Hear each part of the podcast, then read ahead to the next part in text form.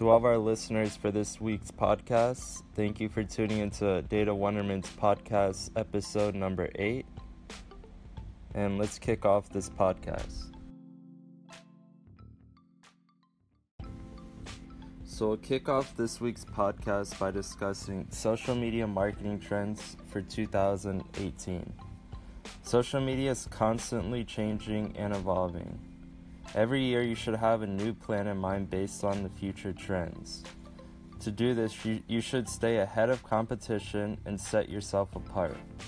Always stay up to date on the latest trends and best practices. Social media platforms now prioritize paid content over free organic content. And a fun fact is, in two thousand seventeen, ninety-eight percent of Facebook reach was paid. Always test what works and pay close attention to your return on investment. We'll now discuss some fun tips regarding videos. Offering video content has become standard practice for industrial companies, wanting to extend their reach, allowing brands to offer educational, directly useful information in a highly engaged medium.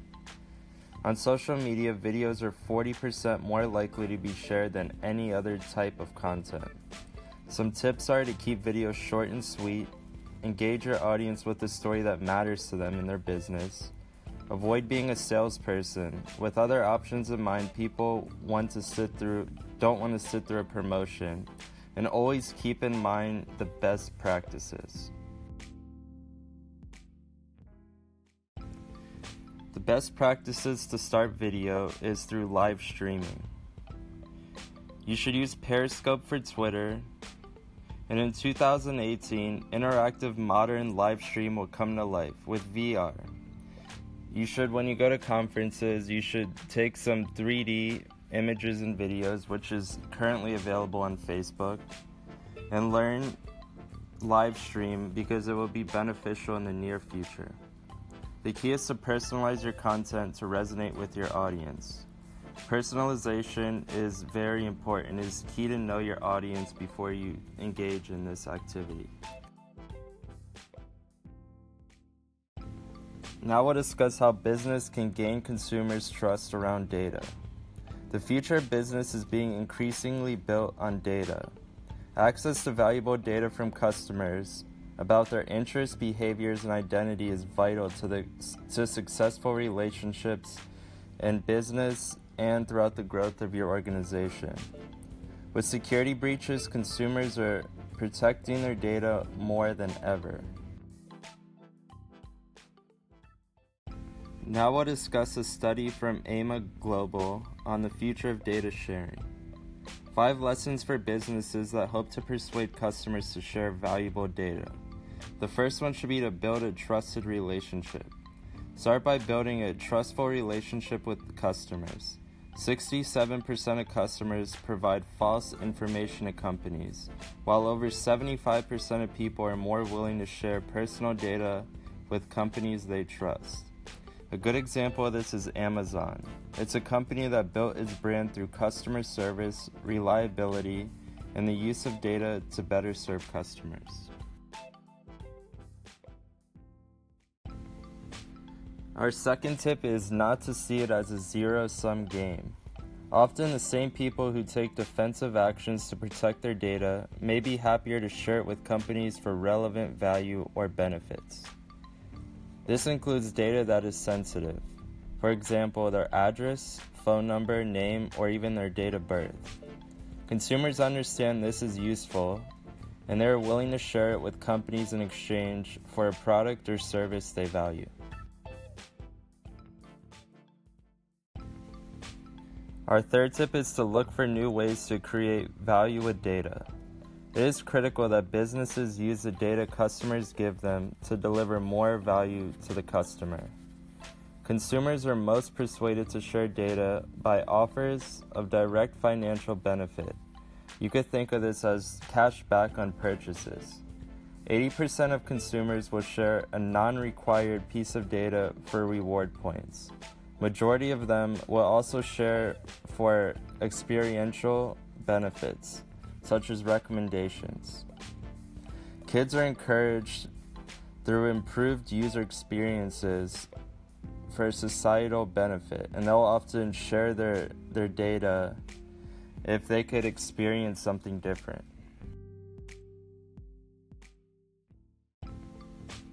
Here's some fun, useful tips on business intelligence software and its benefits.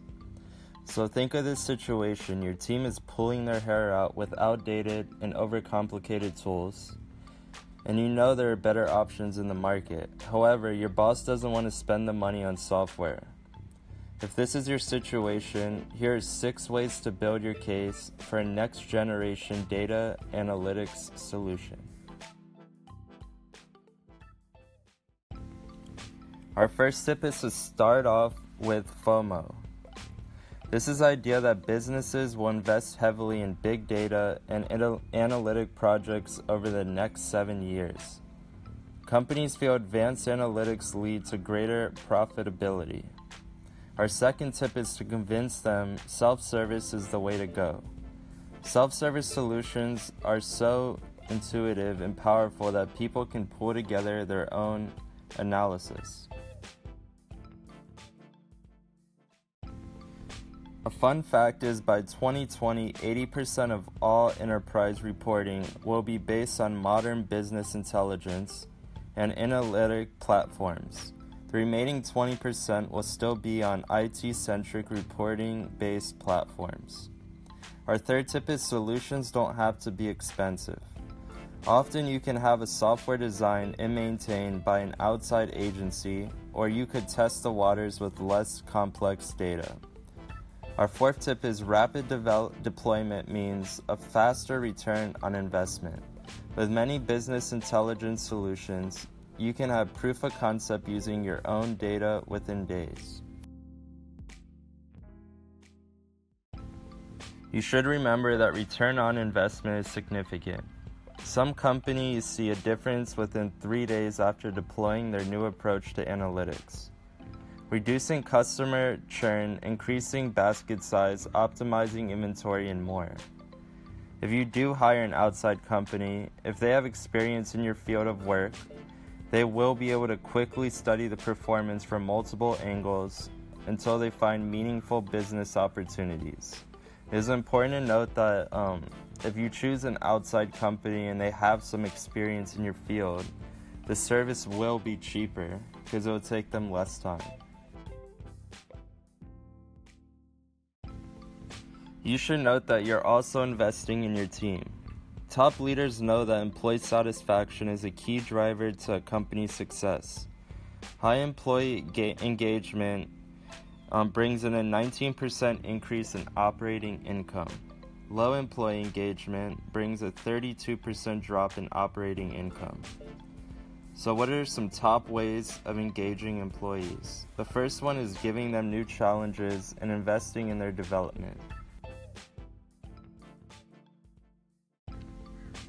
McKinsey estimates by twenty eighteen, U S-based companies will need four million business managers with big data skills. Now we'll discuss Twitter engagement and how, how to connect with people on Twitter. WonderLens is the app of the week. This app is a green screen on steroids. Has video backgrounds built on the app, almost like what they used on movies. After you record videos, you can add filters and do a lot of additional things that are really helpful to engage people with your Twitter feed. Using WonderLens, you could pretend that you're anywhere around the world. There are thirty plus backgrounds for free. This is a creative tool if you're into apps that work with stories. This app does work better with vertical video, and that's an important note. To get this app, go to wonderlens dot com.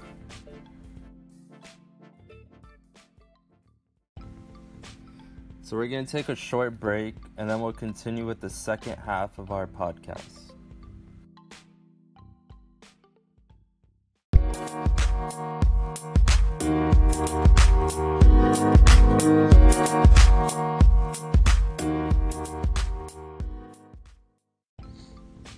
So welcome back to the second half of our podcast. We'll begin the second half with guest speaker Andrew Picanine, while he discusses creating highly shareable content. Andrew starts by discussing how to connect with people on Twitter. His story began in two thousand eight when he moved to Newcastle and ran a marketing company. The key, he said, is networking. He was getting a ton of business through networking. He liked to party, and he was known as the fun networking jewel in the room. On online, he describes it as being really boring, and he says that he got most of his business by networking with other individuals.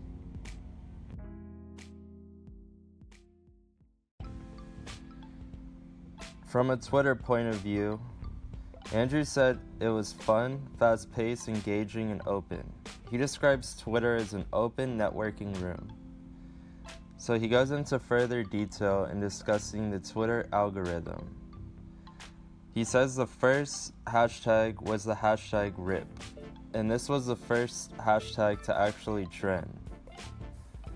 And some good tips, he says, before you write a tweet, you should check on what's happening now. And by checking um, your main Twitter feed is the best place to find out what's happening now around you. The first element is a main timeline, and it's now ranked, it's not chronological. And then you could check out in case you missed it. This is a rank of tweets since the last time you've logged in, and it's what you think and what you care about. And this is all based on the Twitter algorithm.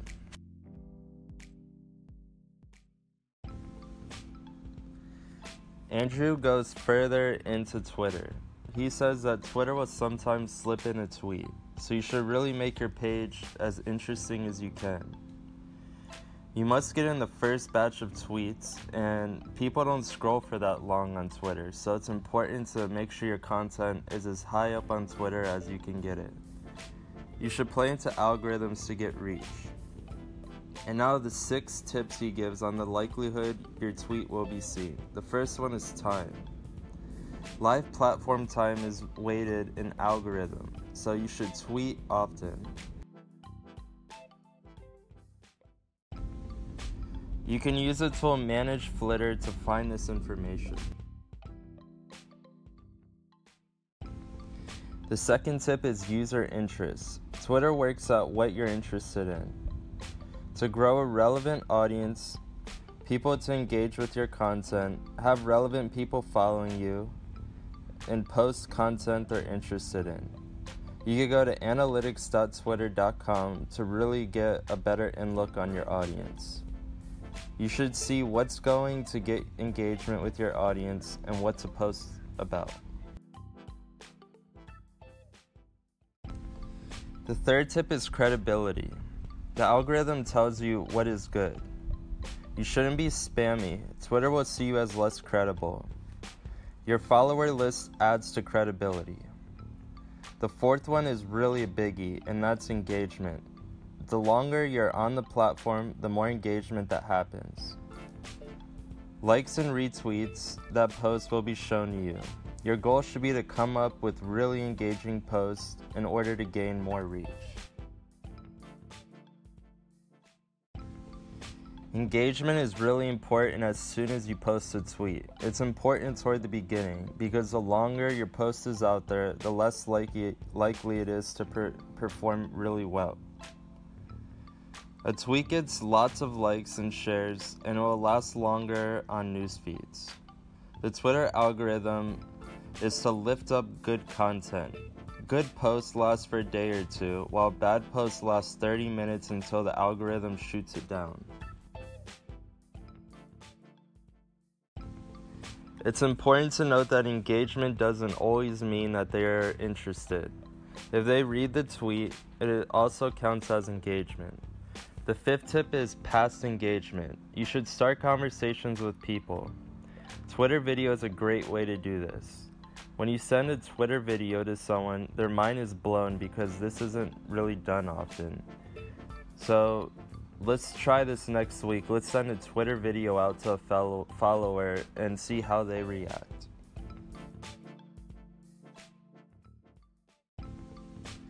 On Twitter, the more you go and talk to people, the more reach you will have. You should be proactive. Don't just sit back and wait for people to tweet your stuff. The sixth tip is the media type. Use what works. Use whatever you're getting a lot of engagement with. Here are four tips to being creative and encouraging engagement. The first one is using the entire two hundred eighty character limit. Rather than posting a link, actually try to give value to your tweet. If you're writing a list in a blog, actually write the list in the tweet, or add a link that um, the audience could click to read more. This should summarize your article. You should add value right there in Twitter. People don't want to go to multiple websites because it, it takes a lot of time. You should recap the blog in Twitter using the two hundred eighty character limit. Our second tip is to use GIFs.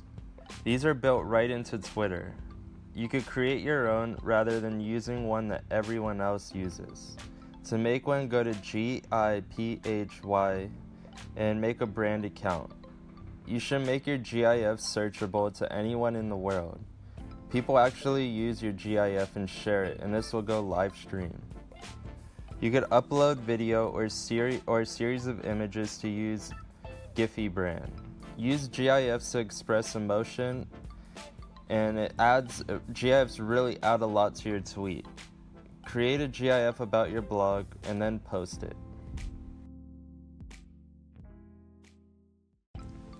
It's important to note that GIFs work on Facebook and Twitter. The third tip is to ask more questions with your tweets. Be the person people can actually talk to, the person creating the content.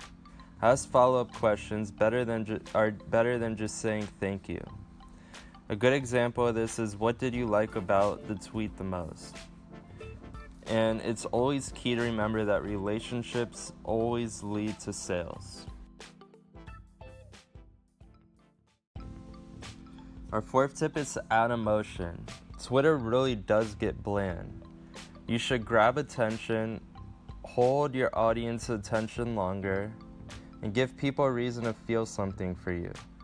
Some ways to do this is to be funny, shocked, curiosity, and adorable. People love nostalgia. So don't forget to break out from just the link on, on your blog.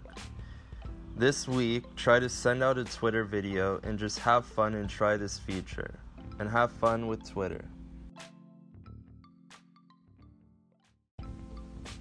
So now we'll discuss the last segment of our podcast, and this is an article from startups dot co. The article is three marketing techniques every startup must master.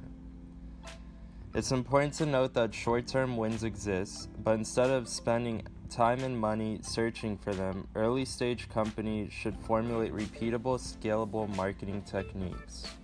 To do this, you must know your audience members and engage them through storytelling, analytics, and lead generation. Start with what your customers want, then dig deeper. You should ask questions. Where do they hang out in person or online? Ask yourself what content they consume. What pain points do they have that your product or solution aims to address? A long-term marketing foundation is built from this framework. Once you've scored a model that is fueled by a sustainable strategy, return on investment is positive revenue that will drive your business forward. Now we'll discuss three fundamentals when putting together a comprehensive plan. The first one is storytelling. This is the best way to incite emotion. ninety-two percent of consumers prefer when a brand uses the storytelling approach. The second one is analytics. Every decision you make should be powered on data and analytics. The third one is lead generation. Content is the fuel that keeps the leads coming. You should get to know your audience and deliver a compelling story backed by data and effective messaging. Thanks for tuning into our podcast this week, and I'll see you back here next week. Until then, have a good weekend and a good rest of your week.